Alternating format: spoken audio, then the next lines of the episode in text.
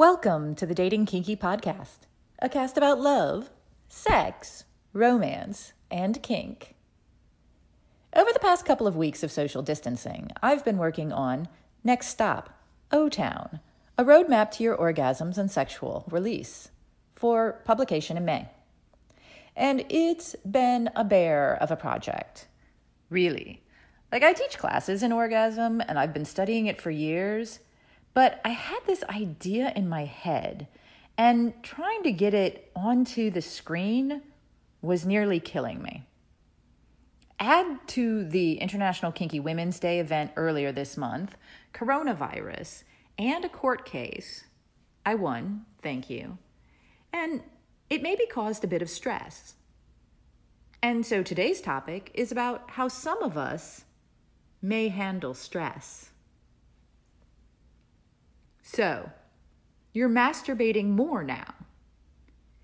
In a lot of ways, that's a good thing. After all, it releases stress, helps you sleep better, and a host of other things. You may be discovering new ways to please yourself or new sensations. Good stuff. Plus, it takes the edge off. Yay. I'd like to bring your attention to something else to keep in mind, though. Orgasm from masturbation is not chemically identical to orgasm through partnered orgasm. Now, I know that some of you will say that it's better, that you always orgasm harder by yourself, and that's cool. That's not what I'm talking about. I'm talking about the chemical dump that happens after masturbatory orgasm versus orgasm with another human. It's different. And that difference can be important. So, orgasm releases dopamine. That makes us feel good, man. It makes us feel like we accomplished something.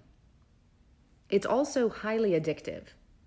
All abused drugs, from alcohol to cocaine to heroin, increase dopamine in one way or another. And anyone who has amazing orgasms can attest that they can be pretty damn addictive or enticing. Luckily, Orgasms also release two other things that help mitigate the immediate desire to dose up again prolactin and oxytocin. Prolactin provides the feeling of satiation, satisfaction, a calm and release, if you will. Oxytocin provides two things the feeling of being connected to another person and it counteracts the addiction of dopamine. Prolactin and oxytocin are significantly lower in orgasms from masturbation than in orgasms with a partner. One study, for example, shows that only one quarter of the prolactin is released during masturbation, for example. That means that masturbation is less satisfying to start with and does not make you feel connected to others. There's more, though. You can masturbate to excess. Releasing dopamine too often leads our brains to becoming desensitized. That means when we masturbate and release dopamine, when we do it again too soon, because of much less prolactin, for example, we'll feel it less, even when we put in the same amount of effort, which becomes a spiral masturbating more to get more hits of dopamine and feeling it less each time. It becomes a literal addiction without the dampening effects that oxytocin offers to counteract that addiction. And it's more than that. Our brains can only produce so much dopamine at a time. So if you use all those resources with masturbation, you'll lose the dopamine hits and the pleasure you receive from them because of desensitization and your drive for life activities will go way down. You could, in an extreme example, lose your normal motivation to do the usual things like work, spend time with friends, hobbies, etc. And without oxytocin balancing your dopamine, your cortisol levels will go up, making you feel more stressed, and you'll be feeling less connected and more touchy with others which precisely mimics the effect of acute depressive episodes on the body. I'm not trying to yuck your yum at all. In fact, I posted something about this in a sex ed group on Facebook, and several people reacted as if I were calling them out personally. Someone told me to let people jack off, as if I'm saying you shouldn't. I just believe that, like any consent, informed is better than uninformed.